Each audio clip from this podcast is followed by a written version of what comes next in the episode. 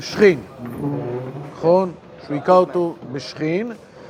אפשר להגיד שמה שאשתו אומרת לו זה הניסיון השלישי, כי אנחנו לא מחפשים את המספר 4. נכון, מה יהיה הניסיון הרביעי הכי קשה? מה? לא, זה כבר ראשון. זה השלישי. מה הניסיון הכי קשה? החברים שלו. החברים שלו, שבאים ואומרים לו, אתה. זה הכי קשה. תשמע, זה פרשנות, זה, אין לנו איזה מד כזה, אבל uh, יש פה עשרות פרקים שהם באים והם אומרים לו, הסיפור החברתי, אנחנו נראה את זה בהמשך, שזה מאוד מאוד קשה. בכל אופן, זה, שוב אנחנו חוזרים למספר 4, כי אמרנו מספר 4, תם וישר, ויראה אלוהים ושר מרע, והרכוש גם כן, וה, והאיסורים 4, אז עוד פעם, גם הניסיונות פה. אחד זה האיסורים, השני, שכין הרע, ועכשיו הניסיון השלישי. ותאמר לו אשתו, עודך מחזיק בטומאתך, ברך אלוהים ומות. את הביטוי, את. עודך מחזיק בטומאתך, ברך אלוהים ומות, אנחנו מכירים מלפני כן. מי אמר את העניין שאיוב עודנו מחזיק בטומאתו? השם אמר. אומר לה לשטן, ראית? עודנו מחזיק בטומאתו. מי אמר את המשהו כן ברך אלוהים? כמובן, מי אמר את זה? השטן, נכון? עכשיו, מה אשתו אומרת לו? כשהיא אומרת את הביטוי, עודך מחזיק בטומאתך, היא מצטטת את דברי השם, אבל היא הופכת אותם לגמרי. כי השם אמר, עודנו מחזיק בטומאתו בתור משפט חיווי, נכון? ומה היא אומרת לו את זה? אותך מחזיק בטומאתך ככה, אולי גם עם היד. אותך מחזיק בטומאתך? את הדברים של השטן, לעומת זאת, היא אומרת כהצעה מעשית. ברך אלוהים ומות. העניין הזה של האישה, הוא יכול להזכיר לנו את אדם הראשון. איך היה חטא אדם הראשון? היה שם איזשהו משולש, נכון? איך נגרם חטא אדם הראשון? יש שם שלושה שחקנים.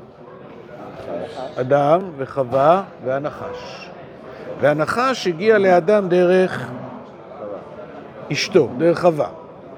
השטן רוצה להגיע לאיוב, אז הוא בעצם דרך אשתו. עכשיו, האישה לא יודעת את זה, כמובן, אבל בעצם היא הופכת להיות איזשהו כלי ביד השטן, להגיד לו, נו, מספיק כבר, אותך מחזיק בטומאתך, ברך אלוהים ובו. ושוב, איוב איבד את כל מה שהיה לו. החברים שלו עוד לא הגיעו. האדם היחיד שנשאר איתו זאת אשתו. ואחרי שהוא עני ושכול מבניו וחולה, והיא איזה המשענת היחידה שעוד איכשהו נשארת לו, מה היא אומרת לו? אותך מחזיק בטומאתך, ברך אלוהים ומות. לכן הניסיון הזה הוא מאוד מאוד קשה, ואחר כך אנחנו נראה, לא אחר כך, כבר עכשיו נראה שאיוב מגיב לזה מאוד מאוד בכעס עצום. אשתו כאילו השטן לא... למה- הוא לא עשה כלום עם אשתו? היא מציעה לו הצעה, היא בעצם... לא. למה השטן לא פעל על איוב דרך אשתו? הוא פועל דרך. לא, לא בצורה... הוא הרג אותו. אשתו כגופו בעניין הזה, כן?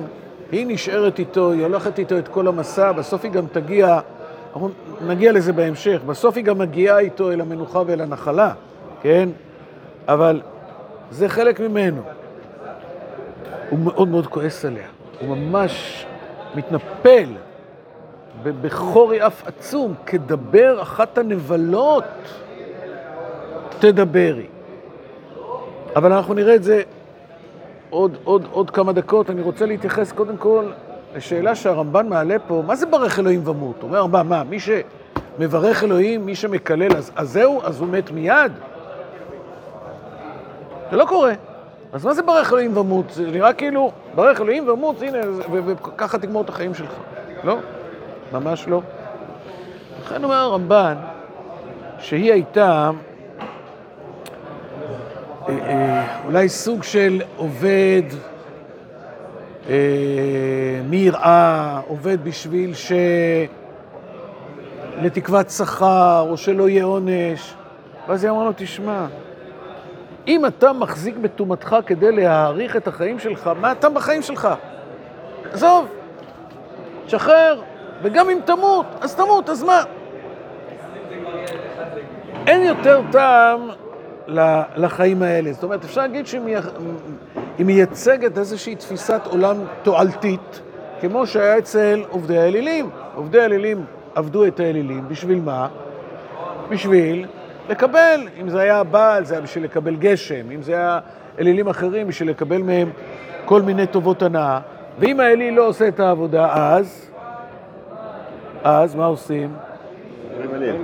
בועטים בו. כן, יש פסוק בישעיהו, ועבר בנקשה ורעב, והיה כי ירעב והתקצף, וקילל במלכו ובאלוהיו. לא עשית את העבודה, אז נלך למישהו אחר שידע לעשות את העבודה. או היא לא אומרת שייך למישהו אחר, היא אומרת לו שכאילו תמות, בסדר, הוא לא עושה את העבודה, לא מחפש מקום אחר. נכון, היא לא מחפשת מקום אחר, אבל היא אומרת לו, ברך אלוהים ומות, זה דבר לא פחות חמור. דבר מאוד מאוד חמור. אבל היא כבר, נגמר לו כל הדברים לעשות, כאילו אין לו כבר כלום בחיים שלו, אז לפחות יישאר עם האמונה, כאילו, מה? משהו אחד שיחיה אותו קצת. זה בדיוק כאילו, הוא לא הבין ככה את האמונה שלו. בסדר, השאלה באמת איך מבינים את האמונה, אבל אני רוצה אה, אה, לבדוק רגע מה, מה העמדה שלו לעומת העמדה שלה, ולשאול, אתה מדבר על האמונה, אולי ניקח את העניין של האמונה של הביטחון גם, כן? אז אני רוצה להביא פה חזון איש מאוד שאתם צריכים לדעת אותו, ממש מופיע ב... בתחילת הספר, מה היה השם של החזון איש? אברהם ישעיהו קרליץ, כן? אברהם ישעיהו זה ראשי תיבות איש, כן? והספר שהוא קרא לו חזון איש, אמונה וביטחון, לכן כולם קוראים לו חזון איש, אבל, אבל, אבל היה לו גם שם. אז החזון איש, כותב בספרו זה, חזון איש, אמונה וביטחון, הוא כותב ממש בהתחלה, בפרק ב' הוא כותב ככה: טעות נושנת נתאזרחה בלב רבים במושג ביטחון, כי בטח יהיה טוב. מה זה ביטחון בהשם? בטח יהיה טוב. אומר החזון איש, אה, זאת טעות, טעות נושנת. כן, אנשים חושבים, מה זה שהוא בעל ביטחון, בעל ביטחון? ב... אה, יהיה טוב, יהיה טוב.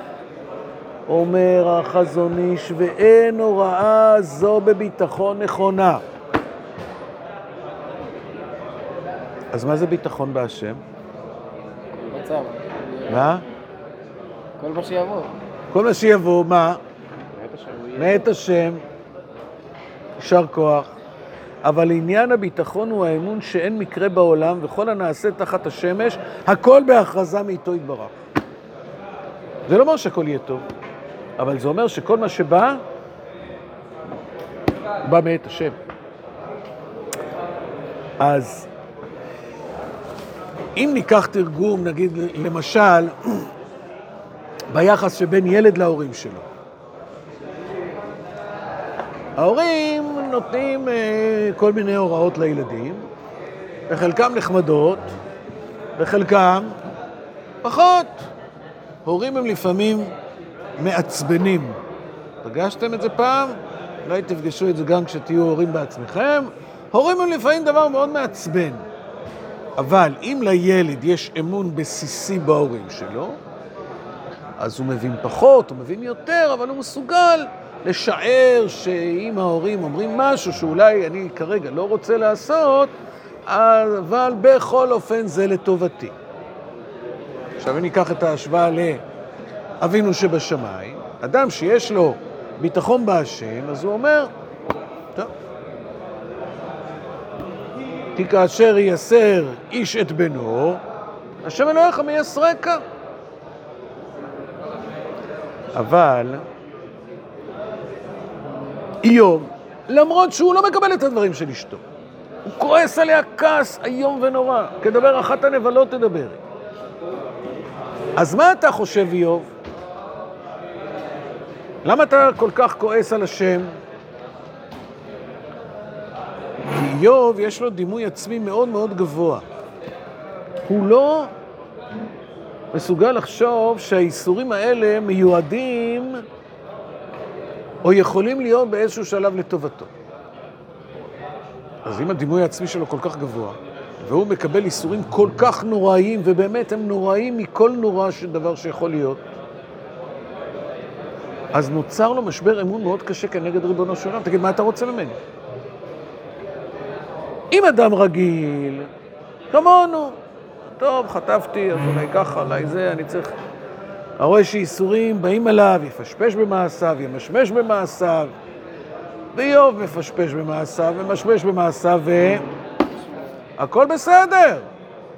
אז יש לו משבר אמון מאוד מאוד קשה.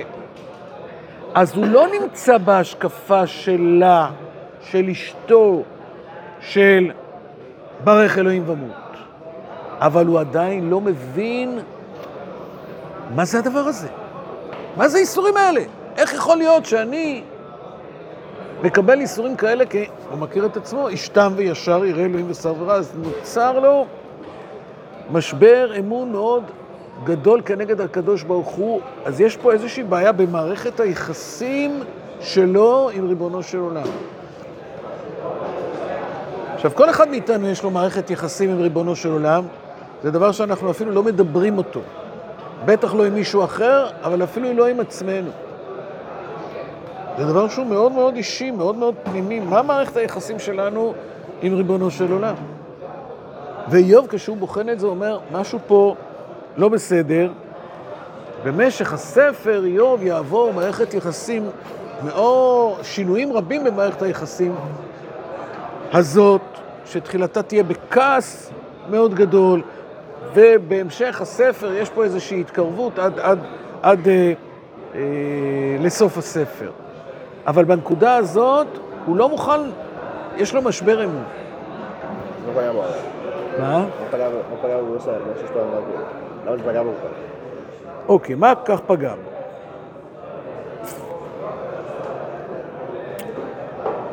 לפעמים יש דברים שאדם חושב, אבל הוא לא מעז להעלות אותם על דל שפתותיו. מה שנקרא ליבה לפומה, לא גליה.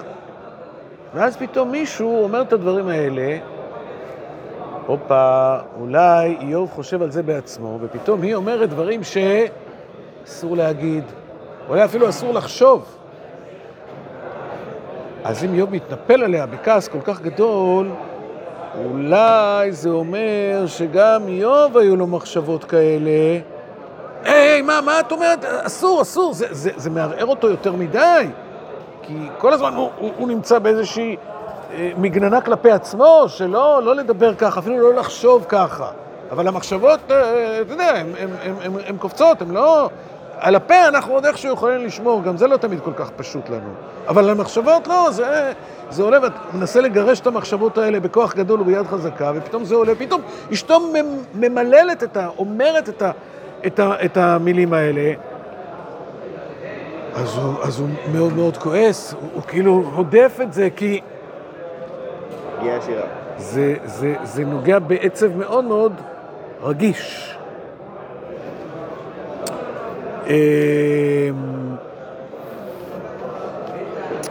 עכשיו, יש פה גם, גם בעיה במענה שלו כלפיה, בגלל...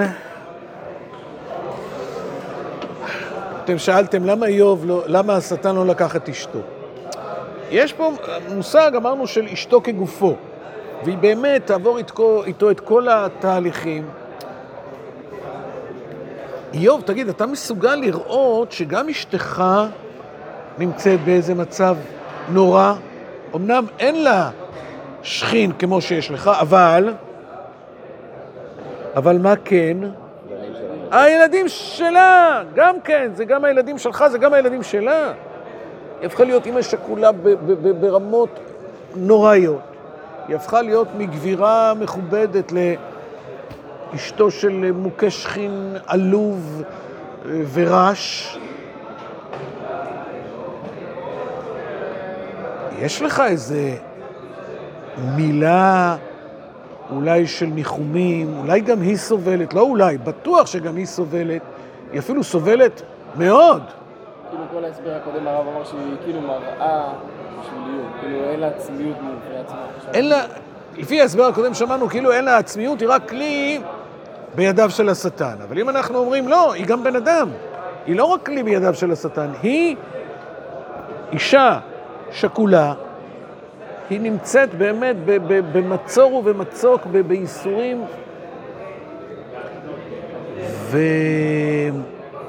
ואנחנו רואים שאדם לא, לא נשפט על צערו, מה הפתרון שימות כאילו? פתרון, תגיד, כאילו, גרוע לה אז תמות, כאילו. אז אז זה אמרנו הרמב"ן, שכאילו אמר כבר, לא שתמות, שלא שווה לך לחיות. איזה פתרון בשבילה אבל? איזה פתרון בשבילה? איך זה עוזר לה? זה לא עוזר לה. לא תמיד אנשים אומרים רק דברים שעוזרים להם. לפעמים אנשים מדברים מתוך ייאוש. אין יותר, זהו, נגמר. ברך אלוהים ומות, זאת אומרת, לא בתור משהו אקטיבי דווקא, אלא בתור משהו ש... די, תשחרר. כל המצוות, כל המעשים הטובים, כל התמימות שלך, כל היושרה שלך, זה לא נתן את התוצאה. אז אולי בוא נעזוב את כל העניין הזה. אבל עדיין ענינו על שאלה כאילו, הרי הרמב"ן שאל לברך אלוהים זה לא מוות בוודאי כאילו, לא ענינו על זה כאילו. אז הרמב"ן אומר, תעזוב את כל המערכת שלך עם, ה... עם ריבונו של עולם, ברך אלוהים במשמעות של תעזוב, וגם אם תמות כתוצאה מזה, שאתה תברך אלוהים חלילה, אז עדיף, כי מה נשאר לך? לא נשאר לך כלום. אבל פה אני בא ממקום אחר. ששוב, אנחנו לא שופטים את איוב, מי יכול לשפוט אותו אחרי כל האיסורים הנוראים האלה? אבל אמ, איוב לא, לא מצליח להגיד לה איזושהי אה, אה, אה, אה, מילה של, של עידוד, אולי של תמיכה. בהמשך הספר אנחנו נראה שאיוב מתלונן, רוחי זרה לאשתי. רוחך זרה לאשתך, אוקיי, עשית משהו חיובי שאולי כן יכול לקרב אותך לאשתך? כך עונים את המעוקות. זאת אומרת, היא מסכנה, היא קשה לה, אנחנו, היא אומרת דברים חמורים, אבל גם היא נמצאת בבעיה מאוד מאוד חמורה. אז, אז, אז יש פה איזושהי חוסר יכולת של איוב להשתתף איתה, ויש לו פרק נורא בהמשך, אנחנו נראה שהוא מתאר את הבדידות שלו, את עוצמת הבדידות שלו, ומי ששאל אם זה הניסיון הכי קשה, הבדידות היא, היא, משהו קשה ביותר. זה לא סתם בדידות, זה בדידות שעומדים שם ומאשימים אותו, ו... זה, זה, זה, זה, זה מתחיל כבר פה. כשהוא עונה לה באופן הזה, כן, תמיכה זוגית זה דבר שהוא המנוע של כל חיי הנישואים. ואם אין יחסים קרובים בין איש לאשתו, אז אחר כך הם צריכים להחזיק ילדים ונכדים ומערכת כלכלית ומערכת חברתית וכל הזה. אם הדבר הכי קרוב לא פועל, אז, אז קשה להחזיק את כל המערכות האחרות. ופה, לפחות אני יכול להגיד שהוא לא מצליח להחזיק את המערכת הזו גם נגד אשתו, שוב, לא בתור משהו שיפוטי, אבל כשעוד כך וכך פרקים נגיע לעניין של הבדידות, אז אנחנו יכולים להבין על איזה רקע זה מגיע. אני רוצה לסיים את, ה... את הלימוד של היום בדיון בשאלה האם איוב, האם השטן הצליח או לא הצליח במשימתו. מה אתם אומרים? בשלב הזה. בשלב הזה. לא. לא. כי מה? כי איוב, אה, בפועל הוא לא חתם, אמר לאשתו מה... לא חטא, בס... לא חטא בשפתיו. שאלתי הפרשנות האחרונה שאמרנו, ש- אה, שהוא באמת, היא אמרה את מה שהוא באמת חושב. נכון, אבל לא חטא איוב בשפתיו, זה דיוק יפה, כי קודם כתוב שלא חטא איוב. פה כתוב לא חטא איוב בשפתיו. כאילו. הוא היה קרוב. כן, הוא היה קרוב, אבל הוא היה מהצד הנכון. כן, הוא- הוא לא עבר את הגבול. זאת אומרת, מבחינה זו, נגיד ככה, הוא לא שלח יד בנפשו, הוא לא ברך את השם, זה לא עלה על דעתו, הוא דחה את זה בכוח גדול וביד חזקה שוב. יכול להיות שזה מאוד הפחיד אותו, אבל הוא דחה את זה בכוח גדול וביד חזקה. בהמשך הספר הוא יטיח דברים מאוד קשים כלפי הקדוש ברוך הוא, אבל הוא אף פעם לא עובר את הגבול הזה של ברך אלוהים ומות. שזה דבר מאוד, זה, זה, בדיוק היה הנושא. זה היה הוויכוח. האם איוב יעשה או לא יעשה? לא, הוא לא עשה את זה, הוא עמד בניסיון. איך אמר שהוא כאילו היה שלם עם כל ים, כל- לא יודע, כאילו, השם אחד אמר לו שהוא היה צדיק וזה, כאילו, לא הבנתי. אם הוא כמעט, כאילו, היה קרוב, אז עדיין כאילו לא היה מושלם, כאילו, אני לא אומר שהוא היה מושלם. אני רק אומר שבוויכוח, בטענה של השטן, אם לא על פניך יברכך, איוב עמד בניסיון הזה, הוא נכשל אולי בדברים אחרים, אולי כן, אולי לא, נראה את זה בהמשך. אבל השטן נכשל במשימה שלו. בסדר? זה לא קרה. הוא לא, לא ברך אלוהים. בסדר? טוב, אז זה מה שראינו היום לגבי אשתו. אה, בפעם הבאה אנחנו נראה על הפועל ברך. אתם יודעים מה, אנחנו יכולים עוד, עוד, עוד למשוך, אה, יש לנו עוד שלוש דקות, סליחה שאני עוד אה, זה. הפועל ברך, כמה פעמים הוא מופיע לנו ב... בפרקים, ב... בשני הפרקים האלה? אז אני אומר את זה כבר, כי חלקכם לא הייתם בזה. הראשון, לא, זה מופיע שבע פעמים, שש פעמים, כמעט שבע. אולי חטאו בניי וברכו אלוהים בלבבם, מה המשמעות של ברך? שלילי, נכון? אחר כך כתוב בפסוק י"א, מעשה ידיו, ברכת. מה המשמעות? חיובית. אם לא על פניך יברכך בפסוק י"ב, זה עוד פעם שלילי. השם נתן והשם לקח, יהי שם השם מבורך. זה עוד פעם חיובי, נכון? אם לא על פניך יברכך, זה עוד פעם בוויכוח השני, עוד פעם זה שלילי. איפה עוד פעם אחת שדיברנו עליה כעת? ברך אלוהים ועמוד, שוב שלילי. בדרך כלל מילה מנחה מופיעה שבע פעמים. יש לנו אותה פה שש פעמים. יש כלל של מינה מנחה, שבדרך כלל מופיע שבע פעמים, לא ניכנס לזה עכשיו, מי המציא את הכלל הזה, איפה זה כתוב, זה לא הלכה למשה בסיני, אבל הרבה פעמים מילה מנחה מופיעה שבע פעמים. איפה, אני, אני, זה כמובן ההנחה, כי אני רוצה לגשת לשאלה, איפה הפעם השביעית? יש פה שתי אפשרויות מעניינות. או שהפעם השביעית נמצאת בסוף הספר, והשם ברך את אחרית איוב מראשיתו. עכשיו, זה מאוד יפה, למה? כי זה קושר לנו בין תחילת הספר לסופו.